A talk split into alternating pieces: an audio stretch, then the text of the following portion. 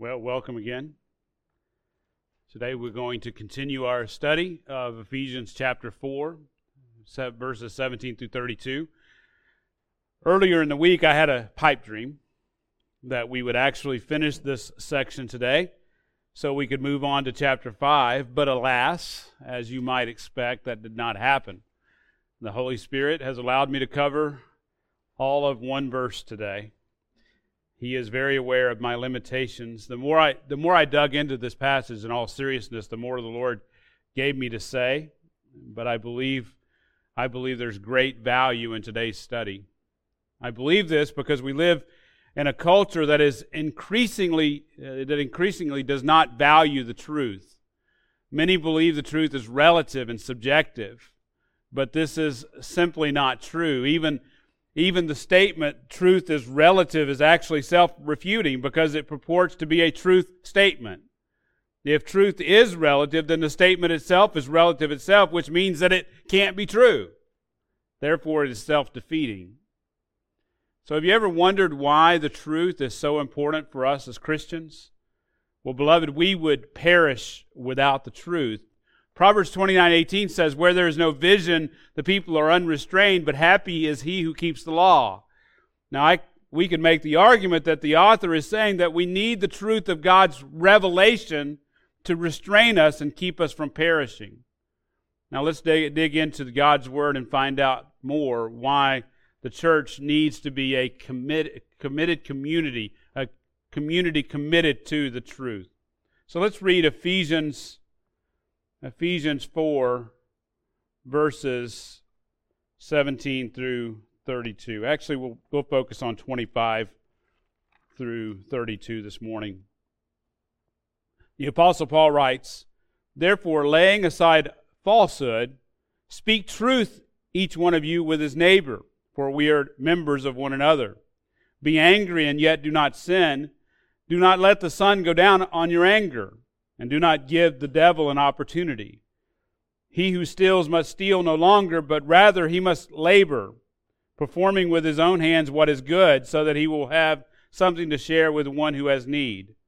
Let no unwholesome word proceed from your mouth, but only such a word as is good for edification according to the need of the moment, so that so that it will give grace to those who hear. Do not grieve the Holy Spirit of God, by whom you were sealed for the day of redemption. Let all bitterness and wrath and anger and clamor and slander be put away from you, along with all malice. Be kind to one another, tender hearted, forgiving each other, just as God in Christ has forgiven you. Heavenly Father, we thank you this morning. Again, pray that the sermon would be clear, preached with authority, not the preacher's authority, but with your authority. Father, I pray that you would bring clarity to the hearer. And Father, I pray that your word, thanking you that your word will not return void. In Christ's name, amen. Well, this week has been certainly an eventful one, even by the standard of 2020, which has been most tumultuous for our nation and for the church. As you probably know and have heard, President Trump has contracted COVID 19 and is now in, in the hospital under doctor's care, care. As the week progressed, we learned that several Republican Party members have contracted this disease. Many of these infections seem to be tied to an event at the, at the White House to introduce the president's Supreme Court nominee, which throws into question this COVID diagnosis, throws into question the upcoming election and even the Senate confirmation of uh, Amy Coney Barrett. For us as Christians, this should be a clear reminder not to put our hope in this world, but in Christ. We're praying for the president's quick recovery, but even now we can speculate, if you will, how this will influence the election and Senate confirmation. As Christians, though, what I want to get to, as Christians, we should fully realize that life is fragile. It is nothing more than a, a, vapor. And so the Lord, as such, sovereignly decides the number of days for which we'll live. He has already numbered our president's days. We don't know what will come of this, but we do know that our God sits on the throne. And He has ordained all of these things. Now, it's not outside of the realm of possibility that the president could even be ill or worse all the way up to and beyond the November election. We can't even rule out that he would be able to, he would be unable to discharge his duties at some point in the future. And one, one wonders how this will affect our struggling nation. It also makes us ponder what change of the power, balance of power will come because of this. A swing in power could change everything for us, for better or for worse. But here's what's interesting, and what we have to understand is as the church.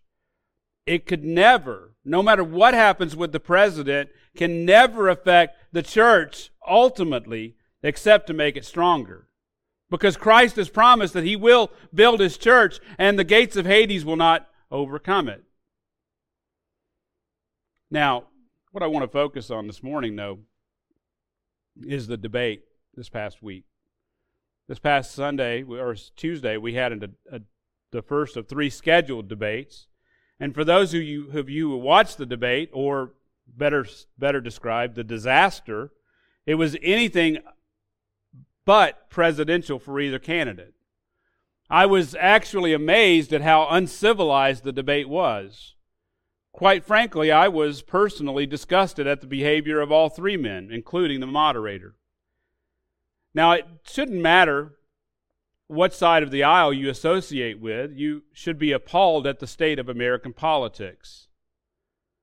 As Christians, the current situation should shock us but shouldn't surprise us. Such is the nature of God's wrath as he gives men and women over to their depraved minds to do things which are not proper. So Tuesday night's debate and the state of American politics is just an extension of a culture that has been given over to God. If you were able to watch the debate, though, without turning it off and able to cut through all the personal insults, you may, you may have been appalled at the lack of truth telling. Lack of truth telling. There was a steady stream of outright lies and shading of the truth to fit each candidate's view of the nation. It's interesting that lying is such a part of American politics that most assume the lies without even batting an eye. It's so bad that it's incredibly difficult to discern the truth. Even as Christians, we can see things completely different from our brothers in Christ because of this shading of the truth. And we can come to vastly different conclusions about uh, the world. And when these differences aren't approached in love, they can cause division in the body of Christ. Back on the debate, I was amazed at how easily politicians will twist their words, twist words for their political gain. They will openly, openly stoop to, to slandering their opponents with the intent to destroy them politically. Again, this stuff should appall us, right? But it shouldn't surprise us. Unbelievers will always live according to the lust of the flesh. And in this case, when, when you add politi- politics into it, unbelieving politicians will thir- who thirst for power will not stop at anything, even the destruction of their political opponents. Beloved, as a church, this is what I'm getting at. As a church, we're called to a different way of living. We're called to a life of truth, called to a life of righteousness. We're called to a life of holiness, which is in complete contrast to what we saw in that debate stage, right? Well, we find ourselves in Ephesians chapter 4. And chapter 4, verse 17 of this letter to the church at Ephesus, Paul had reminded the church of their old way of life, and he warned them not to fall back into it. As, as much as we'd like to think that we've gotten better, that we've evolved, if you will, somehow we, that we want to think that we're better than our ancestors, but yet we still can fall into those same patterns of sin. Beloved, there's nothing new under the sun. This is just as important for us today to understand as it was for the church at Ephesus uh, 2,000 years ago. Now, I should remind you that we're studying the final three chapters of Ephesians where Paul outlines the worthy walk of the believer.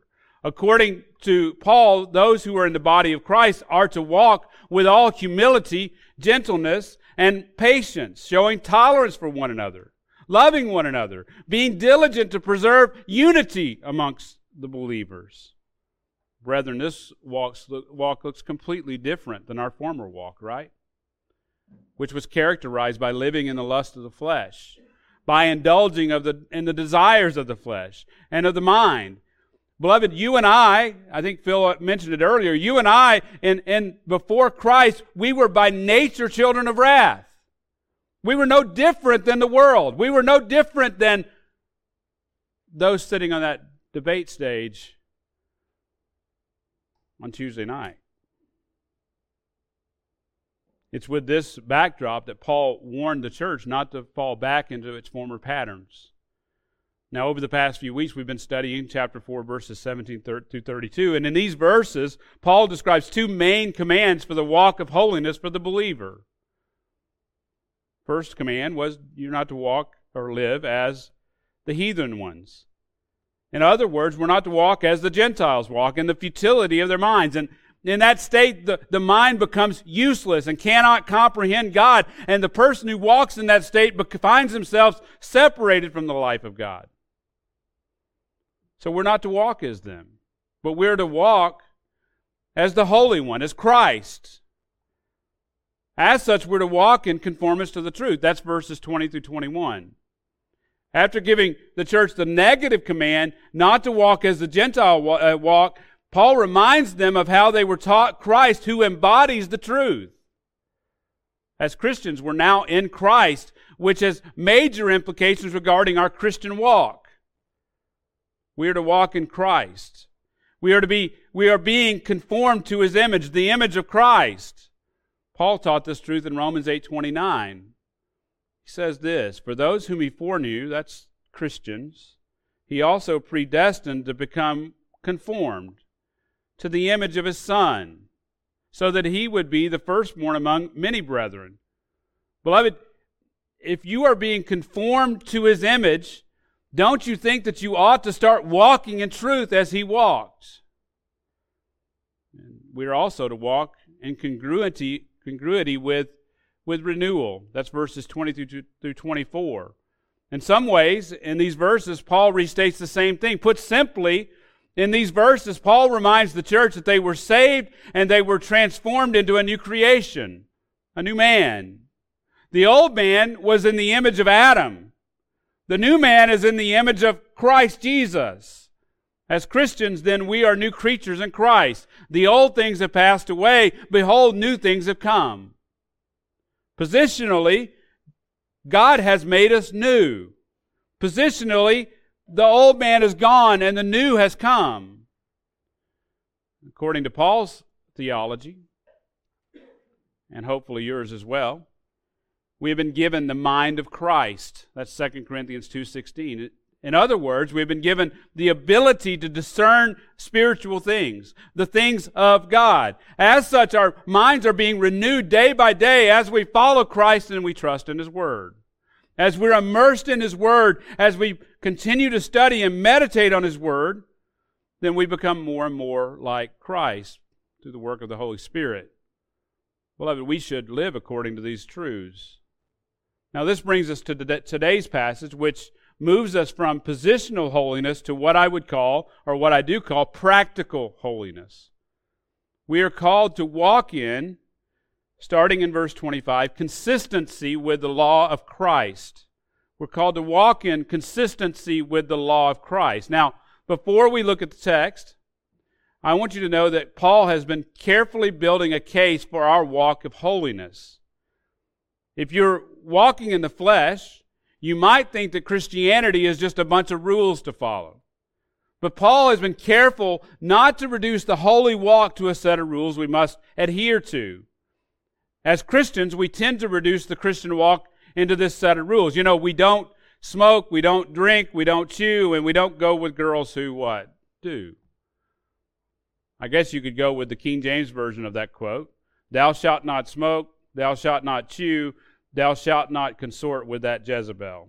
It doesn't actually work that well, but in America, we have associated Christianity with things like prohibition.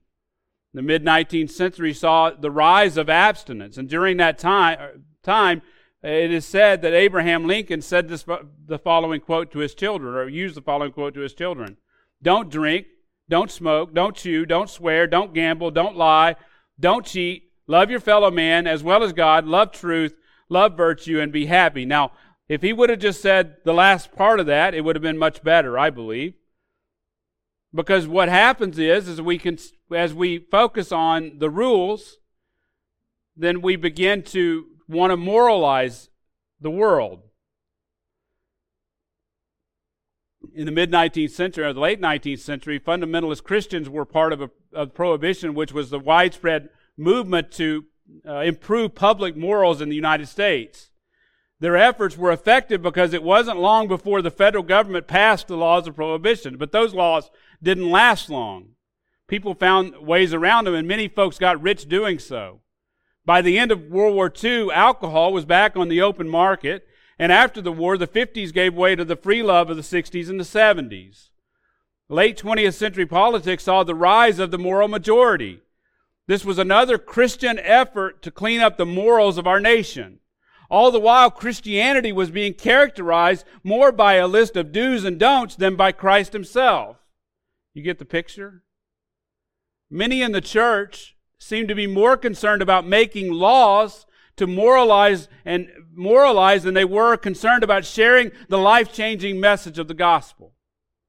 Even today, the push in the church seems to be fi- to find political solutions to our nation's problems. Sadly, in the push to moralize and Christianize our nation, many have made the same mistake as the Pharisees, and that's the point.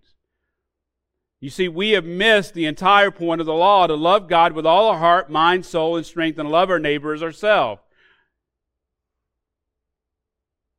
Beloved, when we walk in conformity to Christ, we do so to display His glory and His beauty to an unbelieving world. We do so to, be, to show the goodness of Christ not to try to get people to follow a bunch of rules. Now, having said that, as Christians, we are called to walk in holiness. But here's the nuance we walk in holiness because we have been made holy.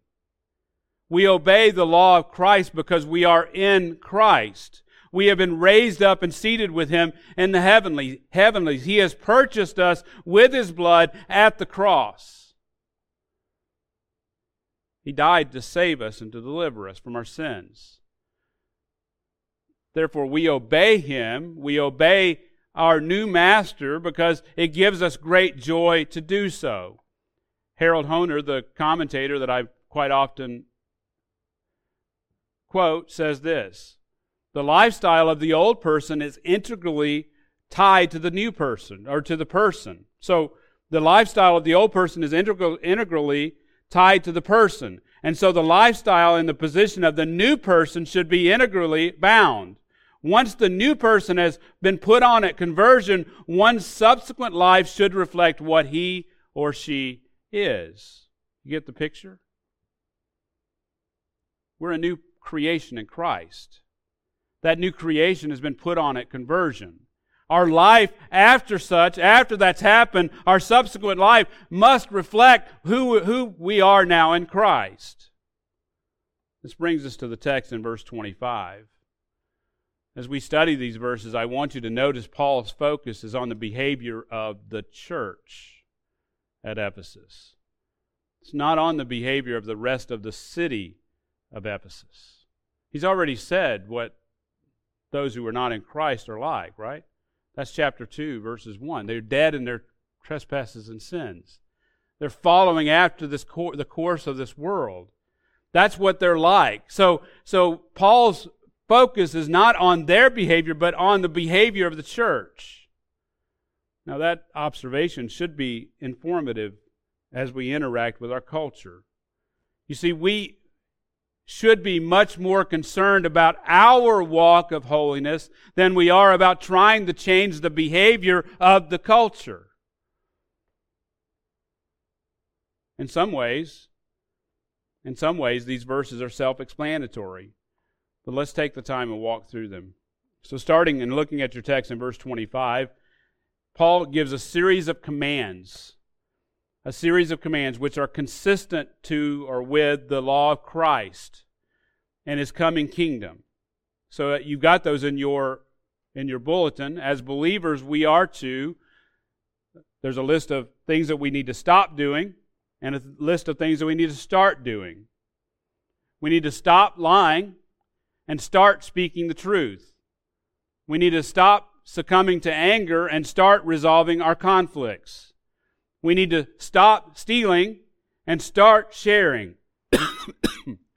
we need to stop speaking filth and start using edifying words.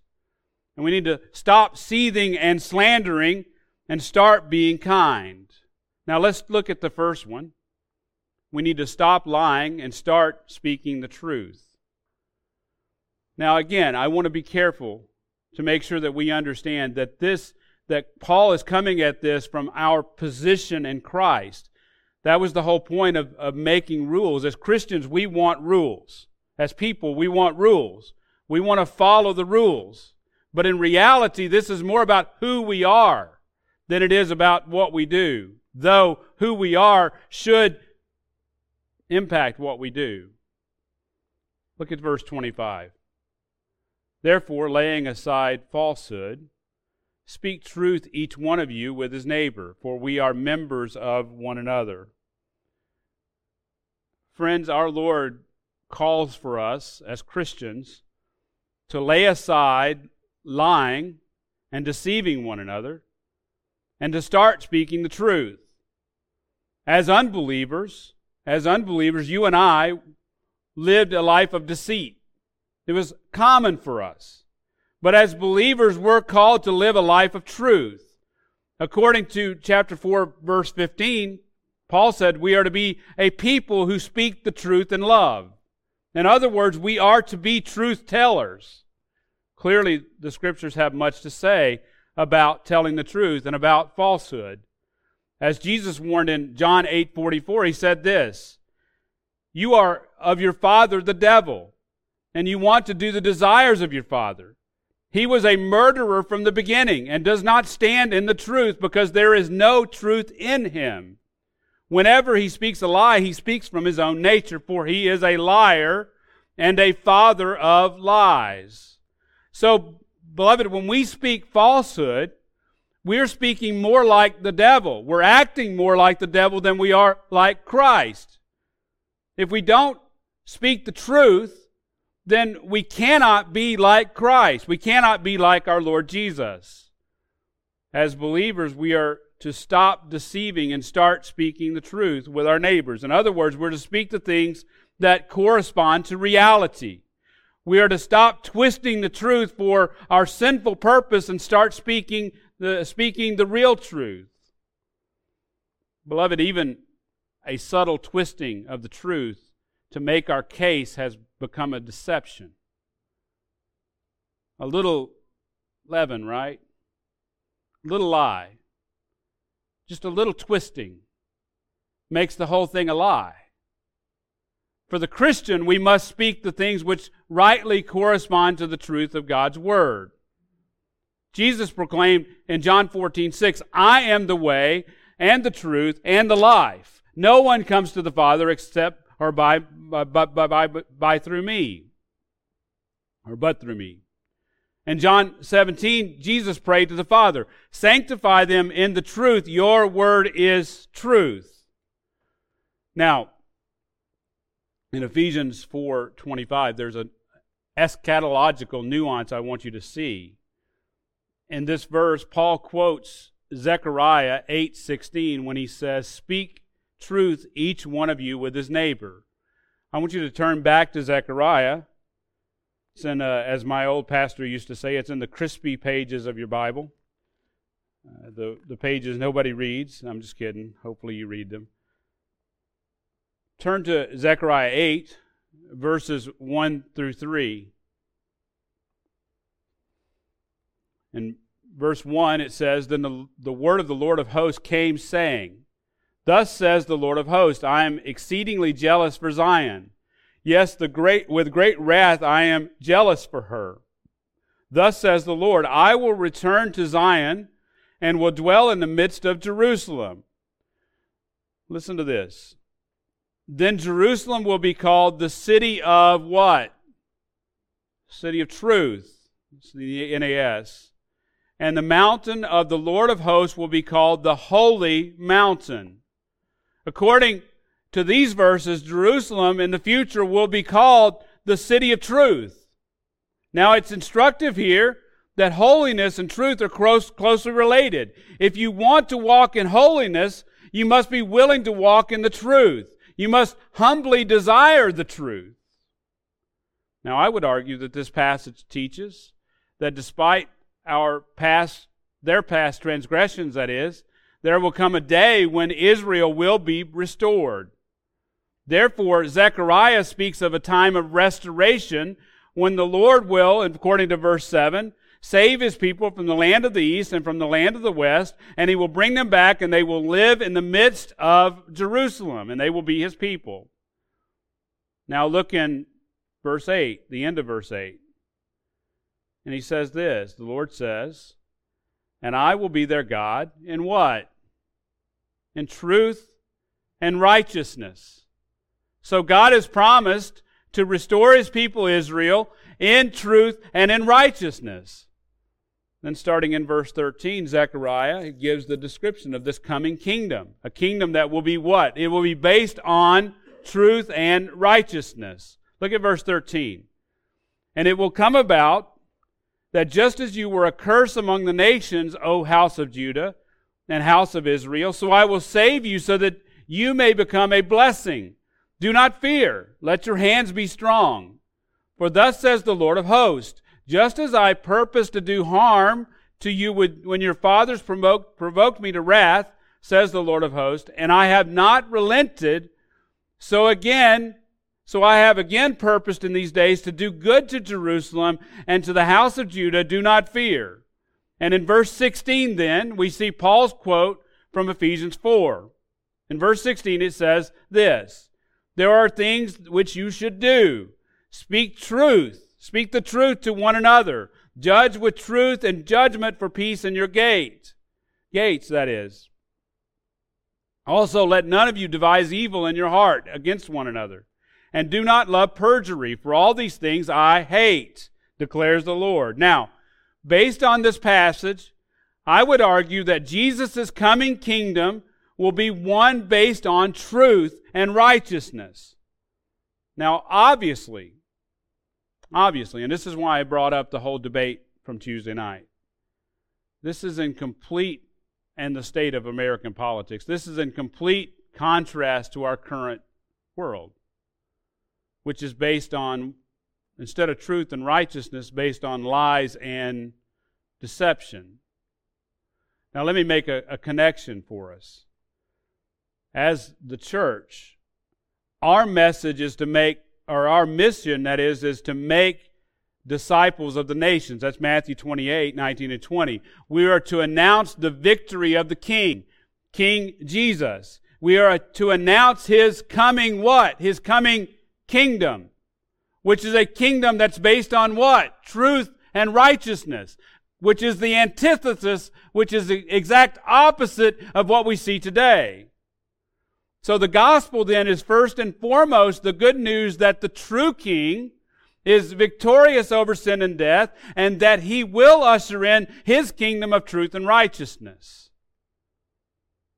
In Acts chapter 1 verse 7, you can turn there if you'd like the disciples were asking the Lord if he was restoring, if at that time, after the resurrection and before the ascension, if it was at that time he was restoring the kingdom to Israel. Now, I think this question is a reference to Zechariah 8 and other prophecies of this coming kingdom. The disciples knew and they understood that the kingdom would be restored to Israel, fulfilling the promises of the Old Testament, including Zechariah 8, that this coming kingdom of truth and righteousness would be, would, is, is really going to happen. Jesus' answer makes complete sense and helps us understand why we, as the church, are to live in truth and righteousness as, as Jesus' disciples. He says this in verse 7. This is, this is Acts 1 7. He said to them, It is not for you to know the times and the epochs which the Father has fixed by his own authority. Said another way, the kingdom is coming. It's coming. Zechariah 8 was exactly right. It's coming. But it's not for you to know the Father's plan. Your job as the church, your job is to proclaim the coming king and to live according to his ways. To live in light of that coming kingdom. That's a kingdom of truth and righteousness. He says this very thing in verse 8. He says, But you will receive power when the Holy Spirit has come upon you, and you shall be my witnesses, both in Jerusalem and in all Judea and in Samaria and even to the remotest part of the earth. According to Zechariah 8 8, his kingdom will be a kingdom based on truth and righteousness, righteousness. So those who are his witnesses in this age are to lay aside falsehood and speak truth with each one of, of uh, which with each one of you with his neighbor. Get that out in a second. Beloved church, you must in order to be effective in spreading the gospel, making disciples, we must, you must lay aside all falsehood and walk in the truth. It's crucial, absolutely crucial, that we speak the truth into this age of deception. It is mission critical for us to understand the truth of God's Word so that we can rightly preach it to a world full of lies. Brethren, our truth telling, though, must start in the church. That is truly Paul's focus here. The best way for us to speak the truth with our neighbor is to continually meditate on the truths of God's word. According to Psalm 1, how blessed is the man who does not walk in the counsel of the wicked, nor stand in the, in the path of sinners, nor sit in the seat of scoffers. We are to avoid taking counsel from the world, beloved. We are to avoid taking counsel from those who deal in deceit. Beloved, we are to stay away from all such associations which will drag us down into sinfulness. On the other hand, verse 2, this is Psalm 1 2, but his delight, this is the blessed man, his delight is in the law of the Lord, and in his law he does what? He meditates day and night. Beloved, we study and delight in God's Word to ensure that our words and our actions best correspond to reality. Make sure you get that. We study and delight in God's Word to ensure that our words and actions best correspond to reality. What is reality? What is reality? Is it what we see in this world? Is it the lies and deception of this world? No, it's the truth of God's Word. Church, we need to be a people of the book, the Word of God, the Bible. Listen to this lengthy quote by Charles Spurgeon. Oh, that you and I might get into the very heart of the Word of God and get that Word into ourselves. As I have seen the silkworm eat into the leaf and consume it, so ought we to do with the Word of God. Not crawl over its surface, but eat right into it till it, till we have taken it into our inmost parts. It is idle merely to let the eye glance over the words or to recollect the poetical expressions or the historic facts, but is, it is blessed to eat into the very soul of the Bible until at last you come to talk in spiritual language or scriptural language. And your very style is fashioned upon Scripture models. And what is better still, still, your spirit is flavored with the words of the Lord. And he says this. He says this. I would quote John Bunyan as an instance of what I mean. Read anything of his, and you will see that it is almost like reading the Bible itself. You had read it until read it till his very soul, he had read it till his very soul was saturated with scripture. And though his writings are charmingly full of poetry, yet he cannot give us his Pilgrim's Progress, that sweetest of all prose poems, without continually making us feel and say, why this man is a living Bible. He says this of John Bunyan. Prick him anywhere. His blood is bibline. The very essence of the Bible flows from him. He cannot speak without quoting a text, for his very soul is full of the Word of God. I commend his example to you, beloved. End quote.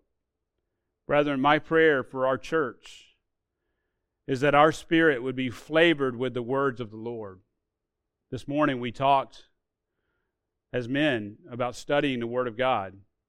We talked about just glancing over and, and having a, a, a, surface knowledge of it. That's not what we're talking about here. What we're talking about is a knowledge that goes deep within us, that changes us deep within. Now, considering the considering the nature of our political climate, I've thought a lot about the nature of the truth.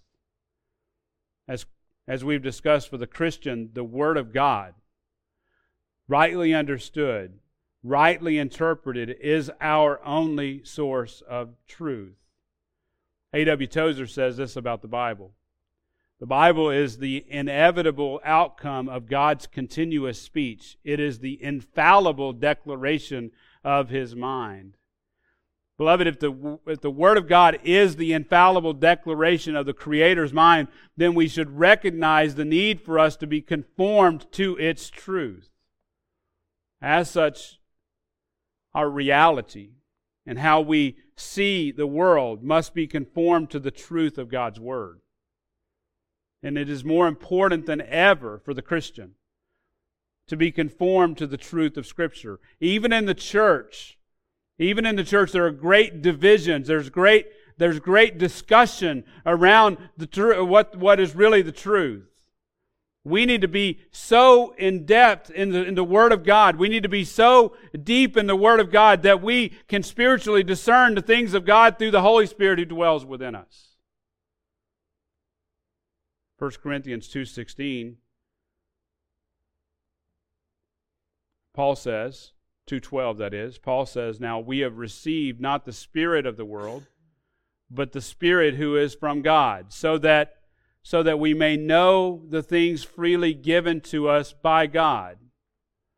Now this aligns with Ephesians 1:12 and 13. We have received the spirit of God who lives within us. He does this so that we may know the things of God. Now, we should see the progression here.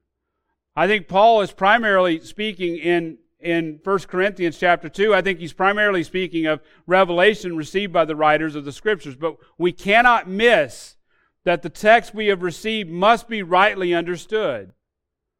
This is also the work of the Spirit of God.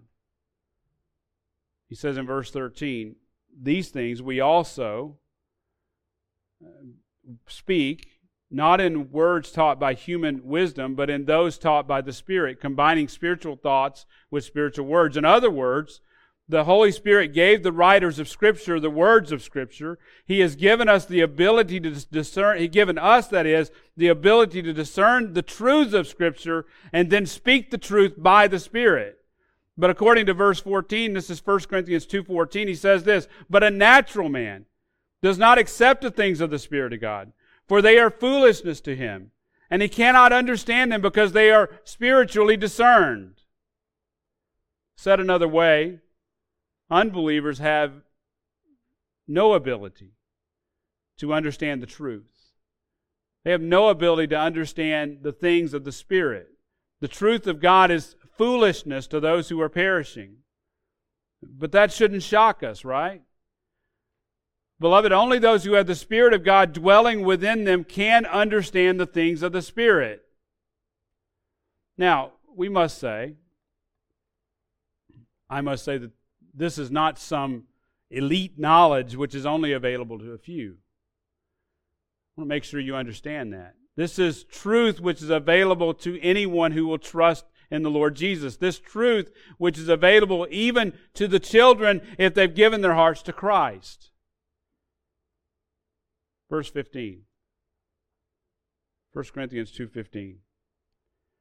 But he who is spiritual appraises all things, yet he himself is appraised by no one.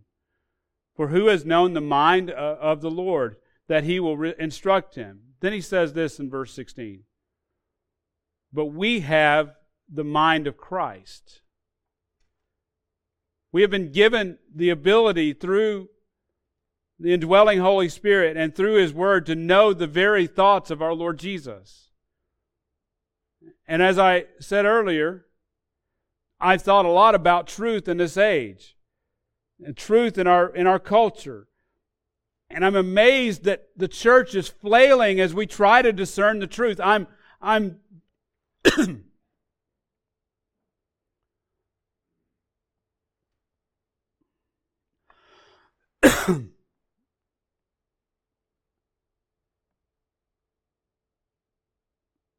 I'm amazed at the church is flailing around as we try to discern the truth. I'm dismayed. I'm dismayed that we are seeing such divisions when it comes to the truth of the gospel. But I'm absolutely convinced that Grace Bible Church, that this church, must be a people of the Word of God. In the words of Charles Spurgeon, we must bleed Bibline. Given the difficulty of discerning the truth in our culture, we must be a people of the Word. Everything we do, everything we see, everything that we everything that, that, that we come in contact with must be filtered through a correct understanding of God's Word.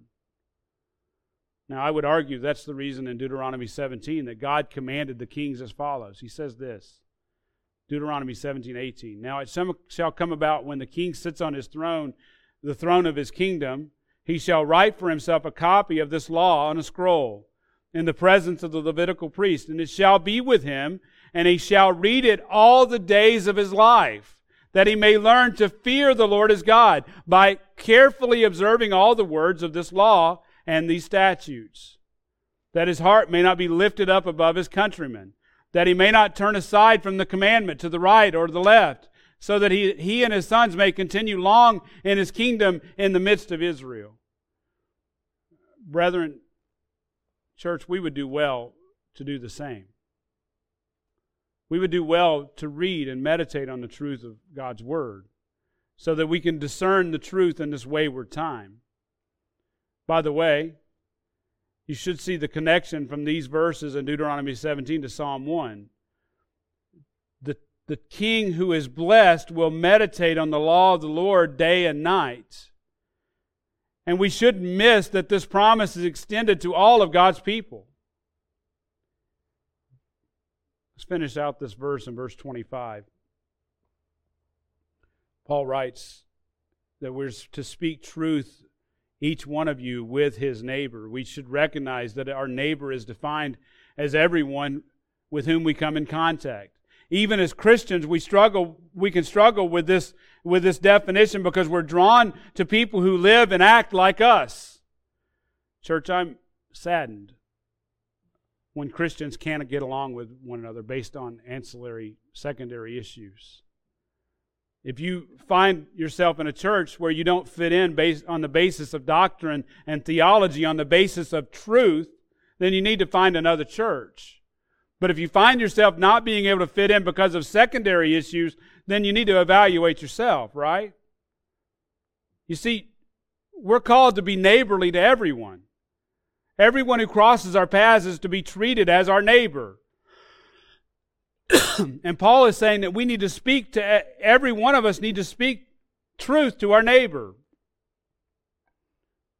Yes, even those we disagree with. Republican, Democrat, Independent, or you know, the don't care guys out there. Whether they believe that we should wear a mask or not wear a mask, whether they're homeschooling or whether they're publicly educating or whether they're private schooling, it doesn't matter. They're still our neighbors. Whether they're a, a health nut or a slob, they're still our neighbors. Whether they are relatively private or open to everyone, they're still our neighbor. You see, everyone who crosses your path is your neighbor, and we need to be truthful to them. But in the words of Paul in Galatians 6:10, he says this, "So then, while we have an opportunity, let us do good to all people, and especially to those who are of the household of faith. now, I think this verse can be applied here. We are to speak truth with everyone, but this is especially true among those who are of the household of faith. Now, let me speak to something that we can all struggle with. We're to speak the truth but we're to do so with love and kindness. This can be illustrated with our men and, and our wives by the age old question that you might get from your wife. You know the one. Does this outfit make me look fat? What are we to do? Well, the, the best answer may not be yes, even if it's true. Nor should we, you say something like, it's not the dress that makes you look fat. The best answer, men, as you know, is the, is the truth seasoned with kindness. You may, you may say something like, honey, I love you no matter what you wear, but that outfit is not the most flattering.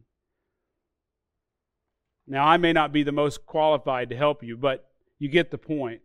When we're to speak, when we speak the truth, we are to speak it in love. As John MacArthur aptly puts it, he says this Love and truth must be maintained in perfect balance. Truth is never to be abandoned in the name of love, but love is not to be deposed in the name of truth. Truth without love has no decency, it's just brutality. On the other hand, love without truth has no character, it's just hypocrisy. End quote. As believers, beloved, we are to speak the truth in love. We are to tell the truth to one another, but it has to be it has to be in love because as John MacArthur says that if we don't do it in love, it's just brutality. But if we if we have love but no truth, it has no character, so therefore it becomes hypocrisy. Now, as believers, we're to speak the truth one another because look at your text in verse chapter 4, verse 25. We are members of one another. Here, Paul brings in the imagery of the body. Brethren, we are, as a church, we're completely dependent upon one another. And as such, we must be able to trust one another.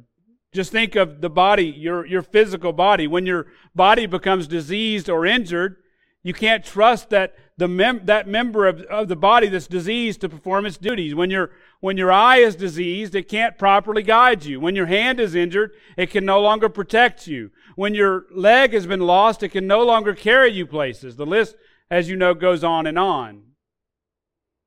Beloved, if we can't live in the truth with one another, then we cannot trust one another which will cripple the body of Christ. And a crippled body can't effectively uh, carry out its mission to make disciples of the nations. Friends, as I've said over the past couple of weeks, we can't get around it. the church is called to walk in holiness. This means we must walk in truth. And to walk in truth is to walk like our Lord Jesus Christ. He is the truth. The Apostle John writes in John 1. He says this In the beginning was the Word, and the Word was with God, and the Word was God. He was in the beginning with God. All things came into being through him, and apart from him, nothing came into being that has come into being. In him was life, and the life was the light of men. The question is do we believe those things? Do we believe that Jesus is truly the Son of God? Do you believe that he created the world by the word of his power? Do you believe that true life is found in him alone? In John 1:14, John goes on to reveal this. And the word became flesh and dwelt among us. And we saw his glory, glory as of the only begotten from the Father, full of grace and truth. Friends, you are, if you are a believer, you are in Christ, who is full of grace and truth. You are in Him by His doing. As Paul puts it, you have been saved by grace through faith. In 1 Corinthians chapter 1, verse 30, it says, By his doing you are in Christ Jesus, who became to us wisdom from God and righteousness and sanctification and redemption, so that just as it is written, let him who boasts boast in the Lord. There's a song that some of you may know. It's called Knowing You. The second verse goes like this Now my heart's desire is to know you more, to be found in you and known as yours to possess by faith what I could not earn, the all surpassing gift of righteousness. Church, I pray that you are in Christ and that you recognize that you have been given this all surpassing gift of righteousness.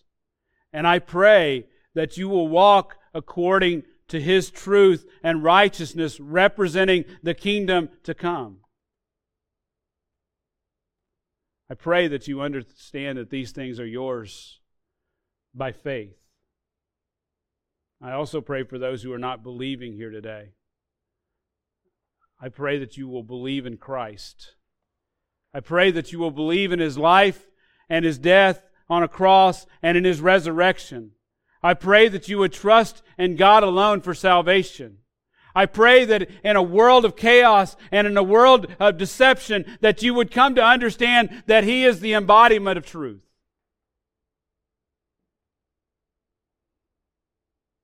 I'll end with this passage of Scripture that I believe is applicable to those who profess Christ and for those who are not in Him. Hebrews 10 26 and 27. It says, For if we go on sinning willfully after receiving the knowledge of the truth, stop right there. You've heard the truth, you've heard the gospel.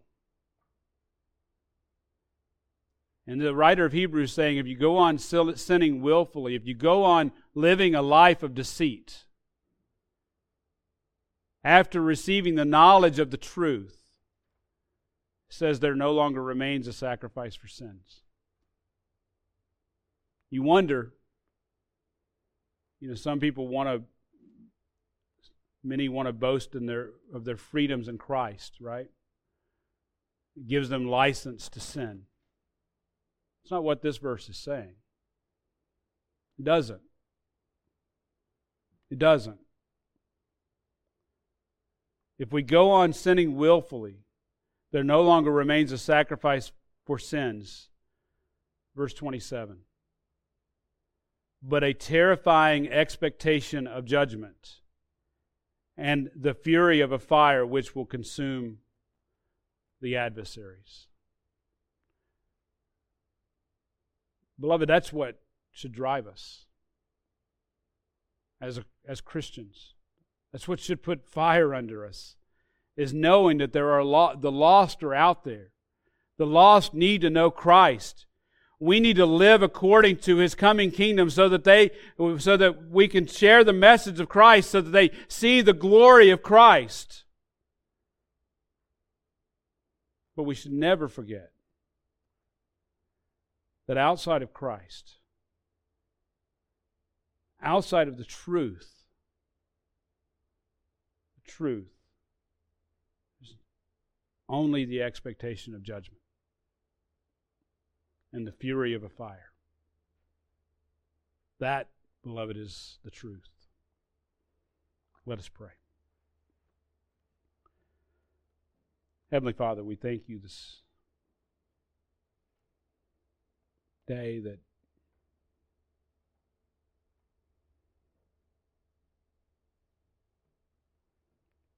Lord, you were good to us. As we discussed this morning in our men's group,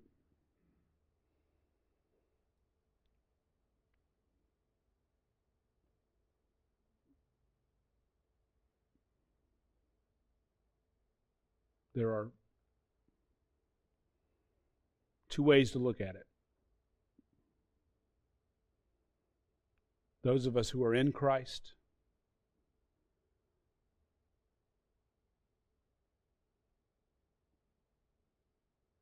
who experience the goodness, your goodness, and those who are outside of Christ.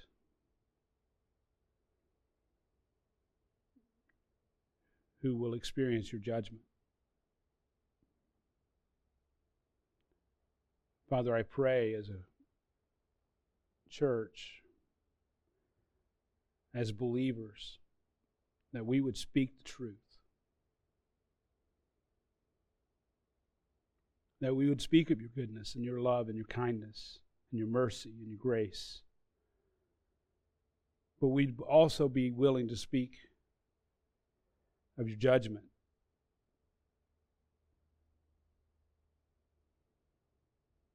of sin, of the need to walk in holiness.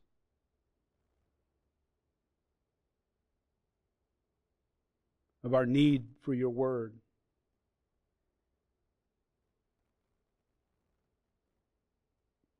Lord, I pray that as a church we would grasp the seriousness